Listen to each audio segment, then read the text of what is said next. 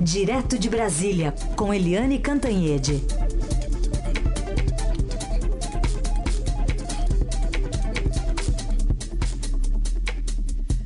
Eliane, bom dia.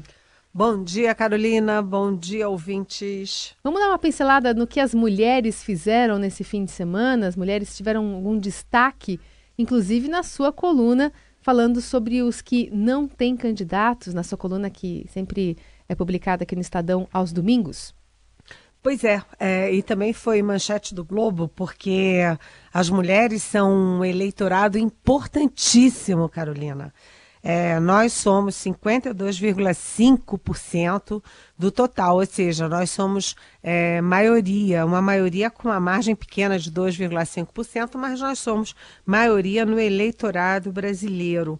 E você sabia que 80% das mulheres é, ainda não têm candidato à presidência da República? 80% é muita coisa. É, desse total, 54% são uh, indecisas, não sabe ainda se votam no X, no Y, no Z, e 26%, quer dizer, um quarto do eleitorado feminino, simplesmente optou pelo branco ou pelo nulo. Por quê? Porque tradicionalmente a gente sabe que as mulheres são mais desconfiadas, mais cautelosas, não saem aí tendo um arrobo e votando em qualquer um, não. As mulheres pensam mais, olham direitinho, ficam desconfiadas, não acreditam muito naquilo que ouvem e deixam a, a opção para a reta final. Mesmo no caso do Bolsonaro, e aí entra a minha coluna, tem uma pesquisa do Instituto é, Ideia Big Data mostrando que o Bolsonaro, que é o segundo colocado, quando não tem o Lula na pesquisa, é, o Bolsonaro ele tem é, a maioria dos votos dele entre jovens, homens e é, a, a, os, os escolarizados, os mais escolarizados. Mas não tem as mulheres. E a comparação de homens e mulheres que demonstram intenção de voto no Bolsonaro, no Bolsonaro ela é uma proporção muito é, desigual, desequilibrada, porque é, é, uma proporção assim de três vezes menos mulheres apoiando o Bolsonaro, que é o número dois. Então, os homens precisam, os candidatos precisam ficar atentos ao voto feminino, porque é um, um universo enorme de votos que está aí dando sopa, né, pairando sobre a eleição e precisa ser capturado. É, a Marina Silva tem um discurso que agrada as mulheres, porque é um discurso ético, um discurso educativo sobre novas formas de fazer campanha e tal. É, mas os outros candidatos também precisam ficar muito, muito atentos. E na pesquisa do Globo, é, mostram, a pesquisa mostra que as mulheres têm muito interesse, muito foco na saúde. Elas, claro, como são mães, é, filhas que tomam conta de pais idosos e tal, elas têm muita preocupação com a situação da saúde. Então, fica aí a dica para os candidatos todos. As mulheres precisam ser cativadas, gente. É, e, e você sabe que, analisando especialmente o cenário aqui estadual, a gente tem visto os candidatos e pré-candidatos ao governo de São Paulo procurando sempre mulheres, né? Na sexta-feira a gente ouviu aqui até o, o, Luiz Marinho, representante do PT, dizendo que, olha, eu pedi ao PCdoB um nome de mulher. Eles estão, inclusive, encontrando dificuldades para me apresentar uma sugestão é, dentro dos quadros do partido. E aí a gente vê uh, também o, o, o, governador Márcio França, França, também querendo uma mulher. Uh, o Paulo Scaff também escolheu uma mulher ligada a, a ao Exército, hum, aliás, à Polícia Militar, mas também uma mulher. Pelo menos é, é o que a gente está vendo é que a, a, alguns políticos estão tentando suprir essa defasagem em relação ao voto feminino, colocando no cargo de vice uma postulante do sexo feminino, né, Eliane? Não, e inclusive também na escolha para as candidaturas ao Senado, porque o João Dória, por exemplo, na coligação dele que para o governo de São Paulo, que é pelo PSDB, ele escolhe a Mara Gabrilli, uhum. que é uma deputada, para disputar o Senado. Uhum. É isso aí, as mulheres é, precisam ser cativadas e os candidatos estão recrutando mulheres para tentar atrair o voto feminino. E é importante mesmo, porque é mais de metade dos votos no Brasil. Uhum. Agora, um assunto bem importante que trata diretamente da mulher é a descriminalização do aborto. É um assunto que, aliás, volta à pauta do Supremo agora eh, nos próximos dias, com audiências públicas comandadas pela ministra Rosa Weber, né, no processo no qual o PSOL pede que seja permitida em todo o país a realização do aborto até a 12ª semana de gravidez por decisão da gestante e sem a necessidade de nenhum tipo de autorização legal, o que também pode incendiar essa discussão no âmbito da eleição, né?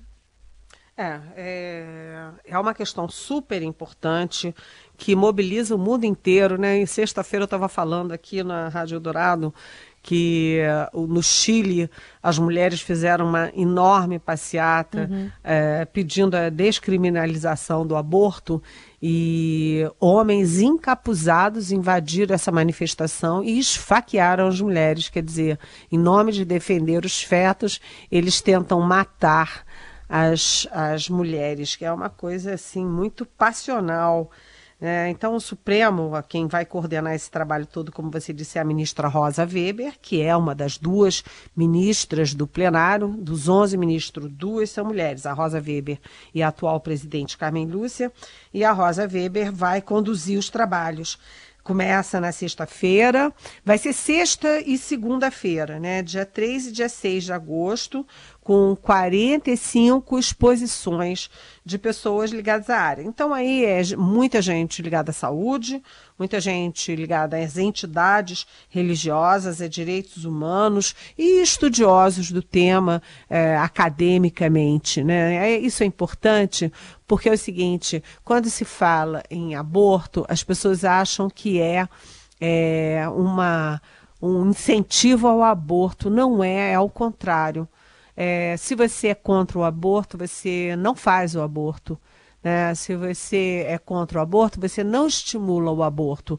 Mas a descriminalização é importante, porque o que a gente tem é, no Brasil e no resto do mundo é que as mulheres que têm dinheiro, que têm recursos, elas fazem aborto é, em clínicas seguras. Né? Ninguém fica sabendo, elas fazem o aborto e dá tudo certo. Mas as mulheres pobres que tem muitos filhos, que não tem condição, que não tem educação, que não tem a prevenção, é, a anticoncepção muito assegurada, elas acabam é, se desesperando e fazendo aborto em qualquer lugar, em clínicas que não são clínicas, em lugares é, contaminados, em situações caóticas. E isso significa, primeiro, risco de vida é, risco de morte. Isso é, representa um, uma sobrecarga enorme ao SUS, porque as mulheres saem dali dessa experiência traumática, horrorosa, mal sucedida e correm para os hospitais públicos, sobrecarregando e encarecendo aí os trabalhos do SUS. É, enfim, é uma questão de saúde pública, é uma questão de direitos humanos, é uma questão é, de legalizar o direito de fazer aborto je do jeito correto. E a expectativa, Carolina, é de que isso não aumente o aborto, não. Pelo contrário, que diminua, porque você tira a atenção, você aumenta a, a educação, aumenta o debate, enfim, você mostra como é doído, como é sofrido é, fazer aborto, que não é uma brincadeira que você vai ali na esquina e resolve e volta. Então, eu acho que você tem que abrir esse horizonte e abrir o direito das mulheres de não morrerem porque têm medo de serem criminalizadas no momento dramático da vida delas.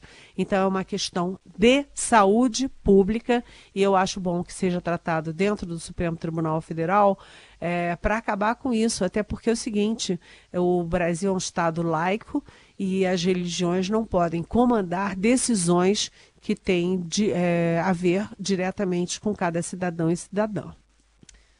Muito bom. E a gente ainda fala aqui sobre a Lava Jato que é, recupera um terço do rombo máximo estimado né, Petrobras.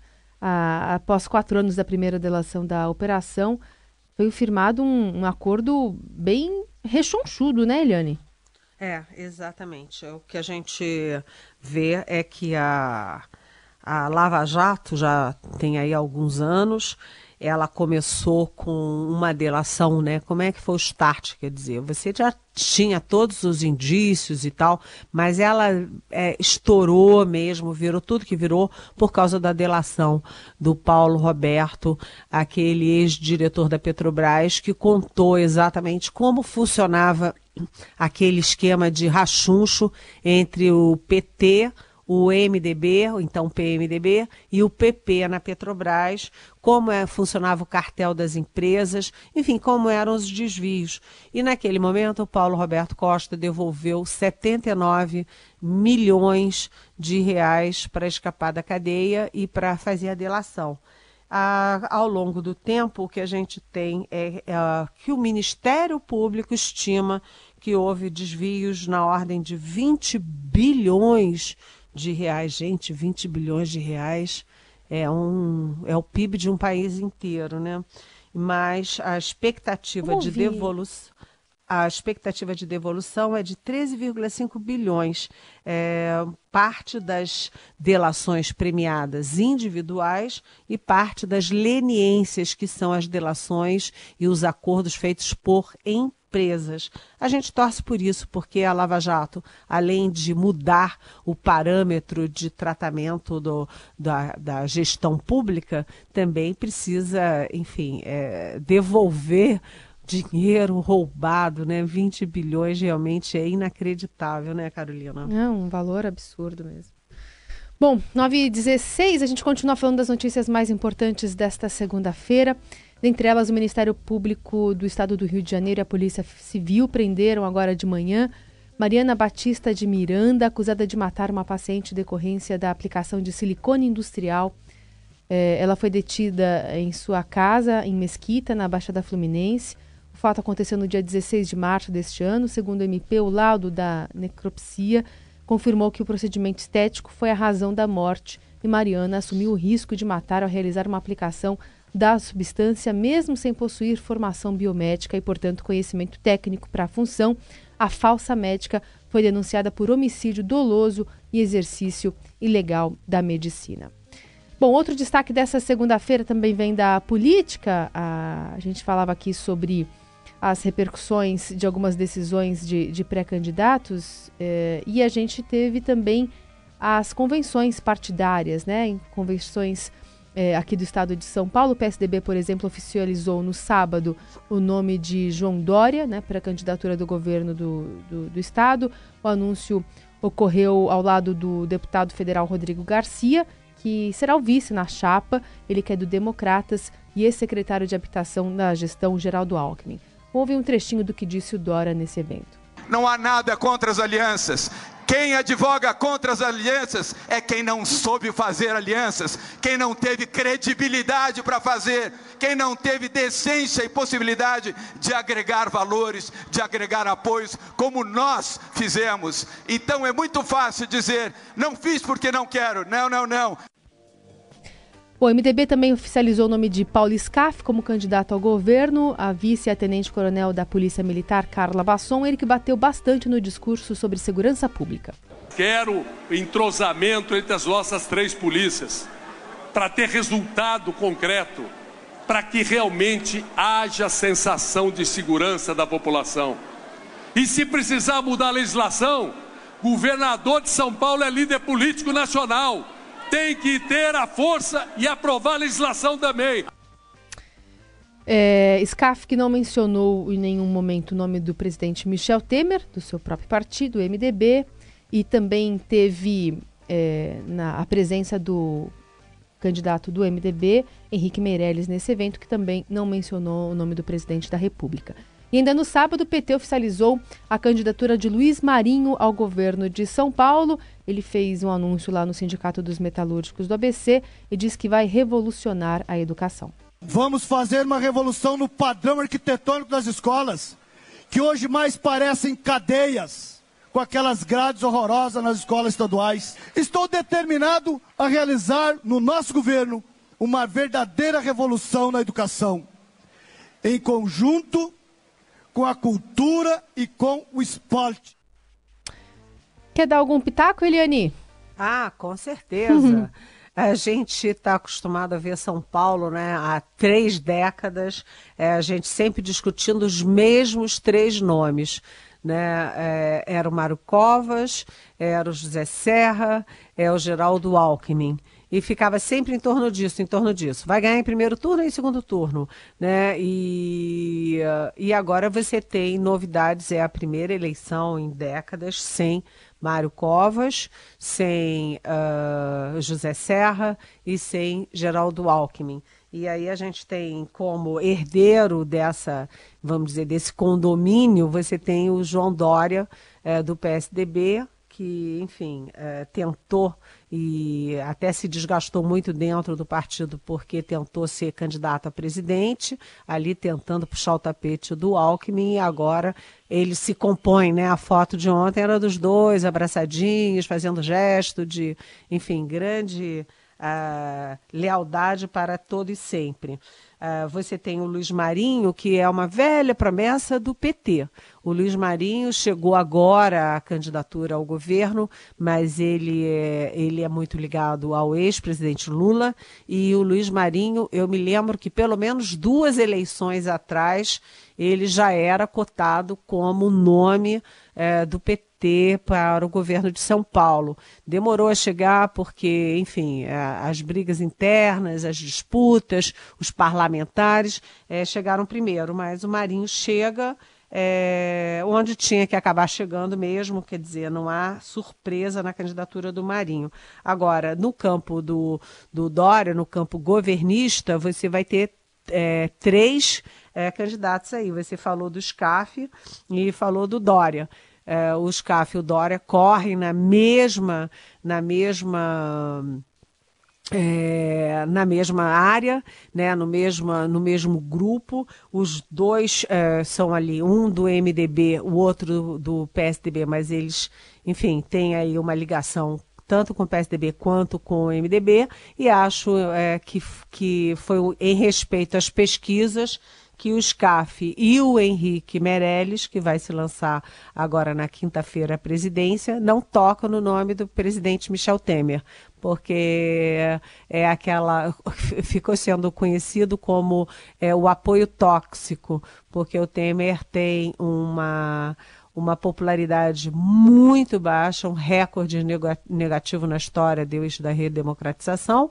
tem só 4%, e tem uma rejeição imensa então, o SCAF e o Meirelles são do MDB, mas fingem que o Temer não é. E o Temer é efetivamente do MDB.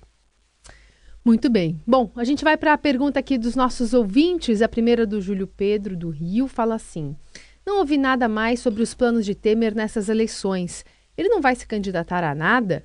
Como ele planeja driblar as denúncias quando sair do cargo? Ele coloca entre parênteses: Veja o quão condicionados estamos em querer imaginar como os políticos vão tentar escapar e não enfrentar os seus problemas, diz aqui o, o Júlio. Oi, Júlio, bom dia, bem-vindo. Olha, o Temer é, o tempo inteiro que o Temer se lançava, eu tinha informações de na viagem dele para para um dos encontros internacionais, ele falou longamente é, com as pessoas a bordo sobre a candidatura dele, ele fazia reuniões falando sobre a candidatura dele, e o tempo inteiro, eu disse aqui na Rádio Dourado, desde o primeiro minuto, as condições do Temer ser candidato são praticamente zero próximas de zero, porque apesar da presidência no Brasil ser uma presidência muito forte, né, um regime presidencialista muito forte, muito centralizador, é, o Temer é, ele entrou primeiro no rastro de um impeachment, segundo enfrentou uma resistência muito forte é, do PT, das esquerdas, da área de cultura, da área de, é, é, de shows né? Então isso isso derreteu as condições dele junto com as denúncias, as duas denúncias do Rodrigo Janot, então procurador-geral da República. O Temer não teria condições é, efetivas de ser candidato. Por que, que ele se lançou? Para tentar é, sobreviver aos últimos meses de governo para não ficar uma princesa, é, uma rainha da Inglaterra que só aparece em evento. Mas foi uma tentativa inútil e o Temer hoje, efetivamente, é um presidente que aparece em solenidades. Só para a gente responder mais uma pergunta de ouvinte aqui, a Amanda Corita, de São Paulo, fala assim: esse pedido do Cabral ao Temer para que ele cumpra pena em uma sala de Estado maior da PM iguala o ex-governador do Rio ao ex-presidente Lula? Não? Diz aqui a Amanda. Oi, Amanda. Olha, eu não tinha pensado nisso, mas você tem razão, né? Se o ex-presidente pode ficar numa cela especial na Polícia Federal, o ex-governador do Rio também quer esse direito. Agora, eu duvidei, ó dó, que o presidente Michel Temer vai ter coragem de tirar o Sérgio Cabral de Bangu porque o Sérgio Cabral é de todos esses presos que a gente vê, de todas essas roubalheiras que a gente vê, ele é, vamos dizer assim, o campeão, né? Condenado a mais de 100 anos, já tem um monte de processo.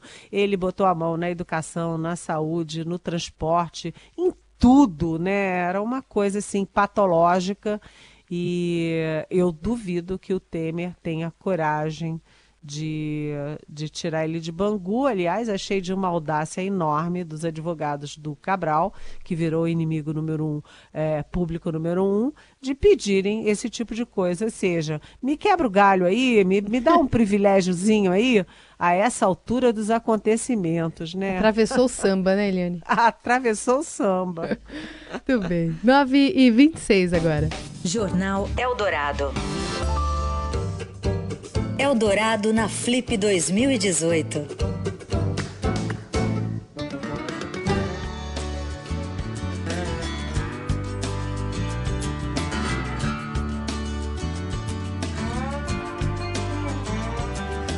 De você sei quase nada.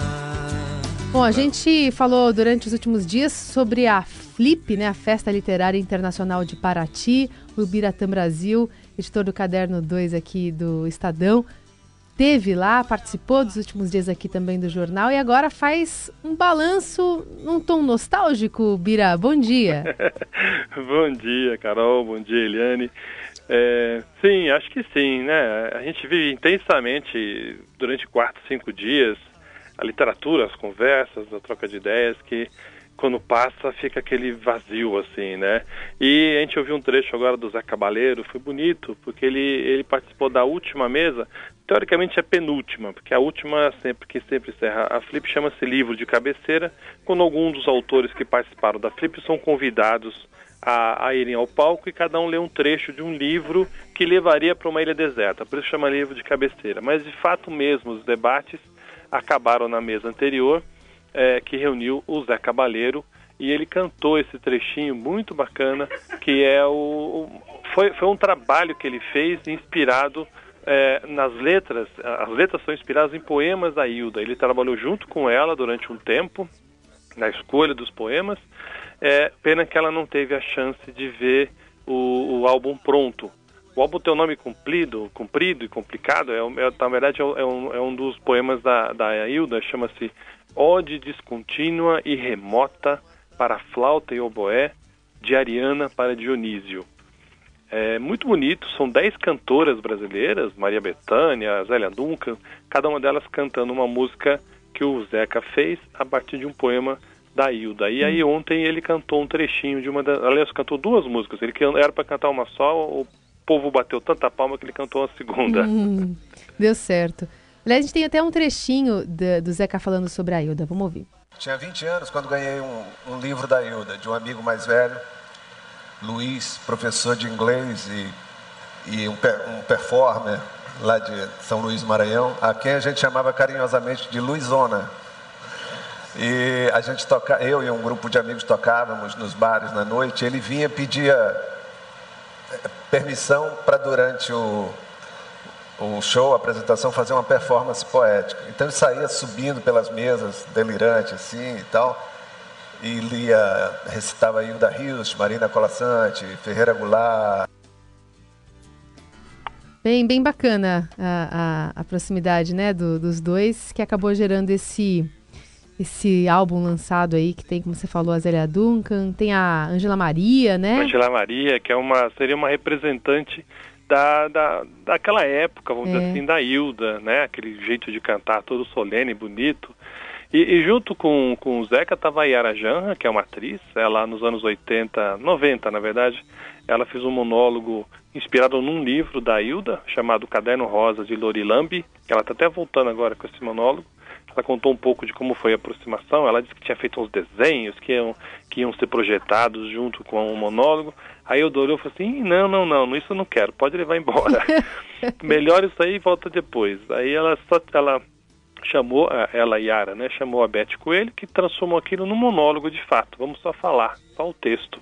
Levou a Hilda agora sim, agora eu gostei. Uhum. e tinha junto também na mesa, para completar, o Éder Kiodeto, é um fotógrafo, faz um trabalho muito legal de, de fotografia, ele lançou um livro em que ele retrata os bastidores, vamos dizer assim, é, da, do trabalho do, do, do, do, escritor, sabe? Como que, onde cada escritor é, é, o seu lugar de trabalho. E ele foi, obviamente, na Casa do Sol, fotografar a Hilda, e ela não queria no começo, ele teve que passar é, uma conversa nela e dizer que depois de muitos vinhos do Porto é que aí ele conseguiu convencê-la a fazer isso. E ficou um trabalho muito bonito, ele publicou em livro em 2002 chamado O Lugar do Escritor. Então uhum. os três fizeram uma lembrança, cada um da sua, dos seus momentos, com a Hilda, deu para traçar um perfil rápido, mas como você falou, nostálgico de como uhum. foi essa flip. Gosta de Hilda, Eliane?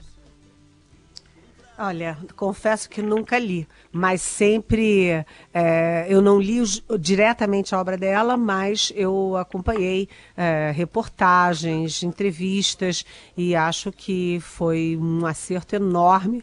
Até porque é o seguinte, a Flip desse ano foi muito feminina, né? É. Foi muito focada para a mulher e naquele ambiente mágico de Paraty né? Eu acho que juntar é, essa, essa literatura feminina, Hilda Hist, essa, esses personagens tão fantásticos, num ambiente que já é em si fantástico, como Paraty, é o máximo. Bem legal, bem legal.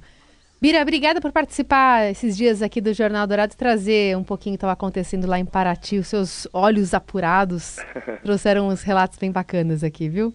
Muito Foi obrigado. super legal, viu, Bira? Super legal, super bem-vindo. Obrigado, espero poder voltar mais vezes, não só comparativo, vamos falar mais de literatura, que sempre é interessante, né? É verdade, é verdade. O Bira que então encerrou esse, esse panorama ali sobre a Flip nesses últimos dias. Essa segunda-feira, né? A Flip terminou ontem lá em Paraty. Bom, Eliane, por aqui a gente vai ficando também e voltamos a nos falar amanhã. Já fiquei com saudade, tava tão gostoso o papo. Tava, né? Esperar só até o ano que vem. Mas enfim, a gente inventa umas pautas bacanas para colocar o Vira aqui, só como um pretexto para a gente conversar sobre cultura, literatura, para dar um, um clima gostoso também para o jornal. Até amanhã, um beijão.